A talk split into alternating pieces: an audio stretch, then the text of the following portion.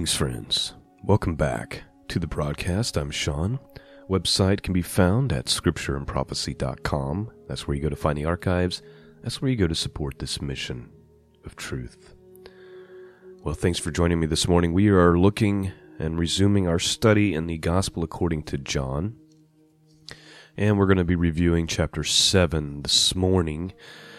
And uh, one thing that's interesting that I've noticed as we went through this study is a lot of John's focus happens to be around when they would travel to Jerusalem for feast. I believe this will be the third or fourth time uh, that that's been the case. And so, in this part of the story, they're going back to Jerusalem again to observe the Feast of Sukkot, or Tabernacles, or Feast of Booths, which is the feast that deals with you had to go, you had to travel to Jerusalem, and they would set up a temporary shelter uh, that would commemorate the fact that they dwelled in tents or booths uh, in the wilderness. It's also a picture of the future tabernacling or dwelling with God. And of course, what they fail to realize is here they are at this feast, and God, in the form of his son Jesus, is amongst them, dwelling amongst them. And they don't even realize it. In fact, the narrative ends with them arguing over whether or not he's the Christ. The big thing, though, is the religious leaders are really starting to try to figure out how they can kill him. Because, you know, he's interrupting their lifestyle. You know, he's he poses a threat to their position and power, and uh, so it's very interesting in that aspect. It's also interesting to note that it starts off with with his brethren trying to get him to go to the feast, and he tells them no, he's not going to go. It's not his time. Of course, he does end up going because he is Messiah and he observes the law perfectly, right? And the law does say you have to travel to Jerusalem. It's one of three of the, it's one of three feasts where you have to sojourn to Jerusalem in order to keep it properly. So that is the stage, and uh, he's going to be teaching in the synagogue. There's going to be some back and forth, um, and they're going to want to kill him there's going to be an interesting phrase that comes up a couple of times. He'll say, My hour is not yet come. And it just really shows the sovereignty of God. And uh, after we get through our reading, we'll look at some commentary from Matthew Henry about that statement. Okay. Enough staging. Let's dig right in. Gospel according to John, chapter 7. King James Bible, verse 1.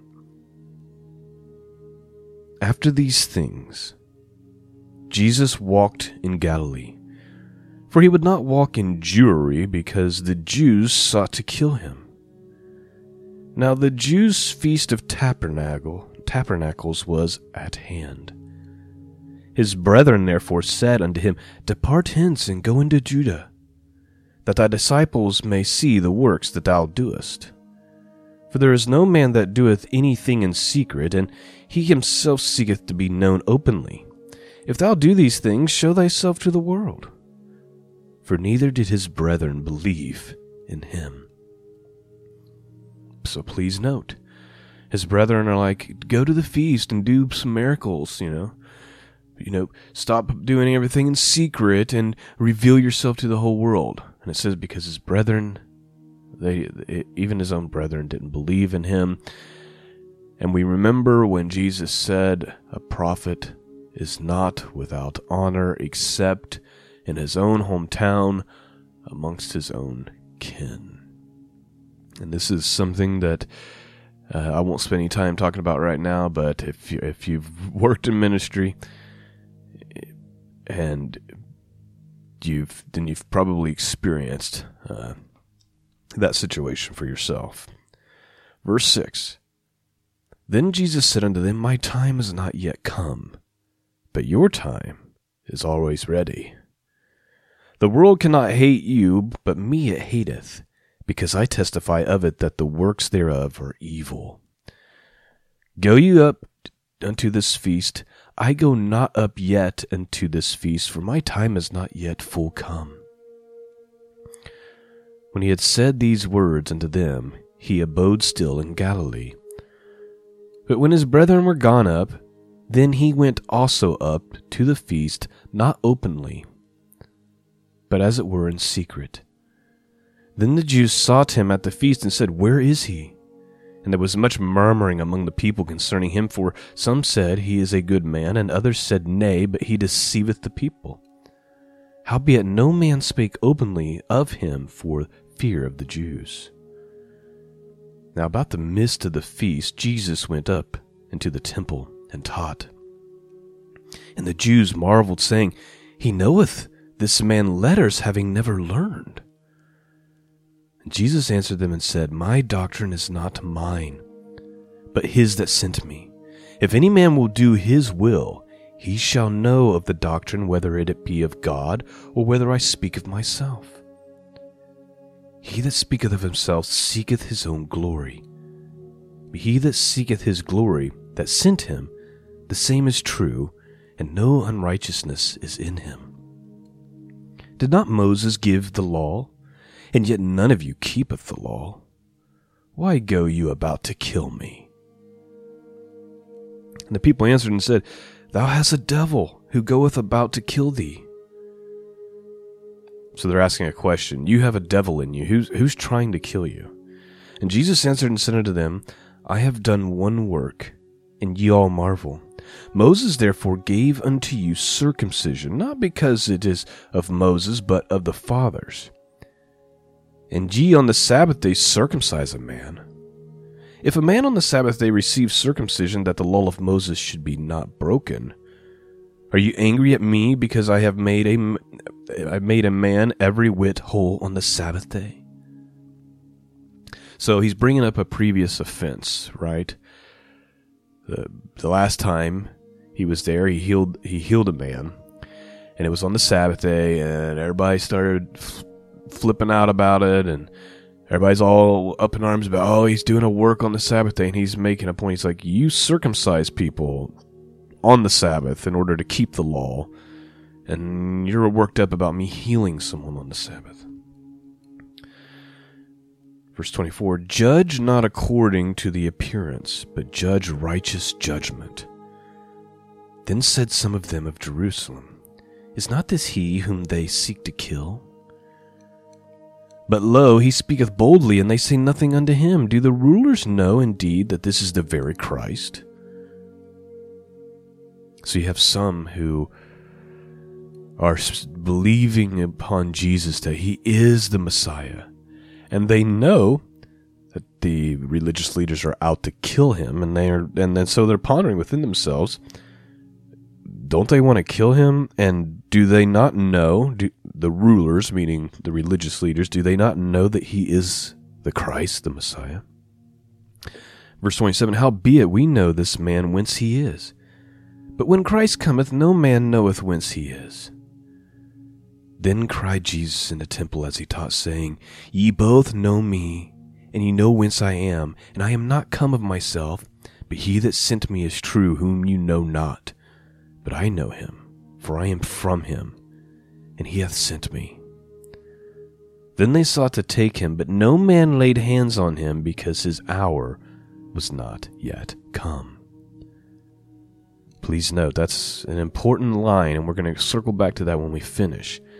They sought to take and kill him, but for some reason they couldn't. They were restrained by something says they sought to take him, but no man laid hands on him because his hour was not yet come. The third time in this chapter that this statement has been made. It's not his time. There's a specific time that's appointed that he will be taken, but it's not yet. And no matter how bad they want to do it, they can't. And we'll come back to that as we read Matthew Henry's commentary here in just a second. Verse 31 And many of the people believed on him and said, When Christ cometh, we will, will he do more miracles than these which this man has done? And the Pharisees heard that the people murmured such things concerning him, and the Pharisees and the chief priests sent officers to take him. Then Jesus said unto them, Yet a little while I am with you, and then I go unto him that sent me. Ye shall seek me, and shall not find me, and where I am, thither you cannot come. Then said the Jews among themselves, Whither will he go, that we shall not find him? And will he go into his dispersed among the Gentiles, and teach the Gentiles? What manner of saying is that he said, Ye shall seek me, and shall not find me, and where I am, thither ye cannot come. In the last day, the great day of the feast, Jesus stood and cried, saying, If any man thirst, let him come unto me and drink. He that believeth on me, as the Scriptures had said, out of his belly shall flow rivers of living water. But this spake he of the Spirit, which they that believe on him should receive. For the Holy Ghost was not yet given, because that Jesus was not yet glorified. Many of the people, therefore, when they heard this saying, said of a truth, This is a prophet. Others said, This is the Christ. But some said, Shall Christ come out of Galilee? Hath not the Scripture said that Christ cometh of the seed of David and out of the town of Bethlehem, where David was? So please note, they're starting to debate whether or not this could be Messiah, but they're having a problem because the prophecies say that he would come from Bethlehem. And see, they know that he grew up in Galilee or he's from Galilee, but they don't understand that he was actually born in Bethlehem. So they they're missing some information here. If they had known this information, would that have changed anything? I don't know. Verse 43. So there was a division among the people because of him, and some of them would have taken him, but no man laid hands on him. Then came the officers to the chief priests and Pharisees, and they said unto them, Why have you not brought him? And the officers answered, Never man spake like this man. Then answered them the Pharisees, Are you also deceived? Have any of the rulers or the Pharisees believed on him? But these people who knoweth not the law are cursed. All right, so please know here's what's happening.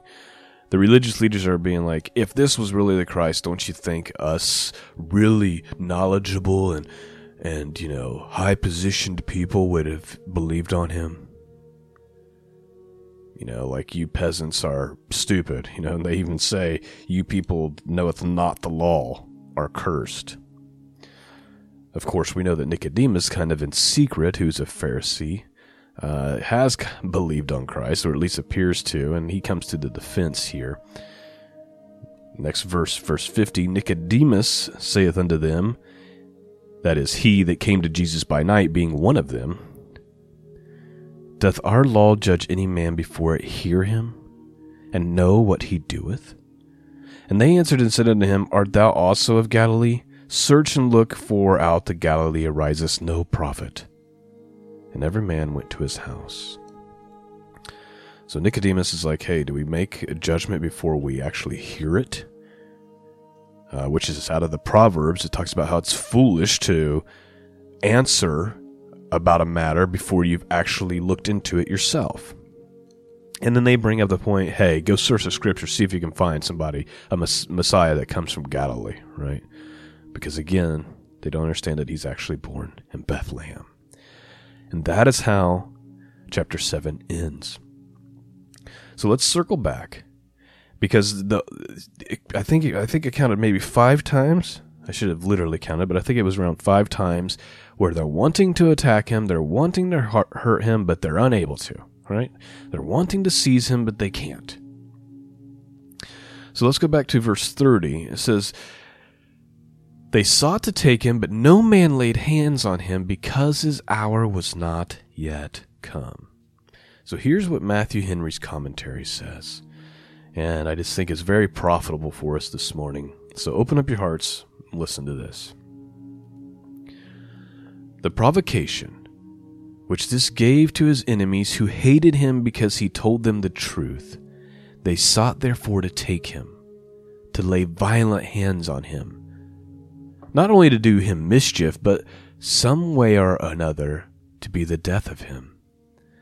But the restraint of an invisible power, it was prevented. Nobody touched him because his hour was not yet come. This was not their reason why they did not, but God's reason why he hindered them from doing it. Note, first, the faithful preachers of truth of God, though they behave themselves with ever so much prudence and meekness, must expect to be hated and persecuted by those who think themselves tormented by their testimony. So he's making some bullet points here. He's like, first, if you're going to be a faithful preacher of the truth of God, even if you do it with meekness, people are going to hate you, right? Because it convicts them and they don't like it. Secondly, God has wicked men in a chain, and whatsoever mischief they would do, they can do no more than God will suffer them to do. Let's just let's just absorb that for a minute. This is such amazing words that Matthew Henry wrote hundreds of years ago that we really need to embrace in our hearts today. And especially as we see what goes on, it seems like the wicked, right? Who are doing all these terrible things, and we're probably going to do a prophecy podcast this week and talk about some of it. It seems like they're unrestrained, but that is not the case. God has them on a chain, like Matthew Henry is saying. They can't do everything they wish to do. They can only do what God will allow them to do, what He'll suffer them to do, because He is ultimately in control of all things. The master, the master chess player, no matter what move these wicked people do, God is 10 steps ahead. He's not taken off guard. He's not surprised. He's in complete and utter control. He laughs at them, as the scriptures say. As we read in the Psalms, God laughs. The heathen rage and they, and they desire to do these evil things, and God laughs from his throne. Even in this moment, they, they want to kill him, but it's not the time. And so they are unable to do anything except for what God would suffer them to do. Let me continue reading here. The malice of persecutors is Im- as impotent even when it is most impetuous, and when Satan fills their heart, yet God ties their hands. I love that. Wicked men, God has wicked men in a chain, and whatever mischief they would do, they can do more than, no more than what God would suffer them to do, and yet Satan has filled their hearts, yet God has tied their hands. Thirdly, God's servants are sometimes wonderfully protected by indiscernible, unaccountable means. Their enemies do not do the mischief they designed, and yet neither they themselves nor anyone else can tell why they do not. Fourthly, Christ had his hour set, which was to put a period to his day and work on earth. So have all his people and all his ministers, and until that hour comes, the attempts of their enemies against them are ineffectual, and their day shall not be lengthened as long as their master has any work for them to do. Nor can all the powers of hell and earth prevail against them until they have finished their testimony. That is amazing news. And I agree with everything Matthew Henry wrote in this little paragraph here. Just as the hour for Christ was set and determined and could not be changed no matter what men sought out to do, so is it with you.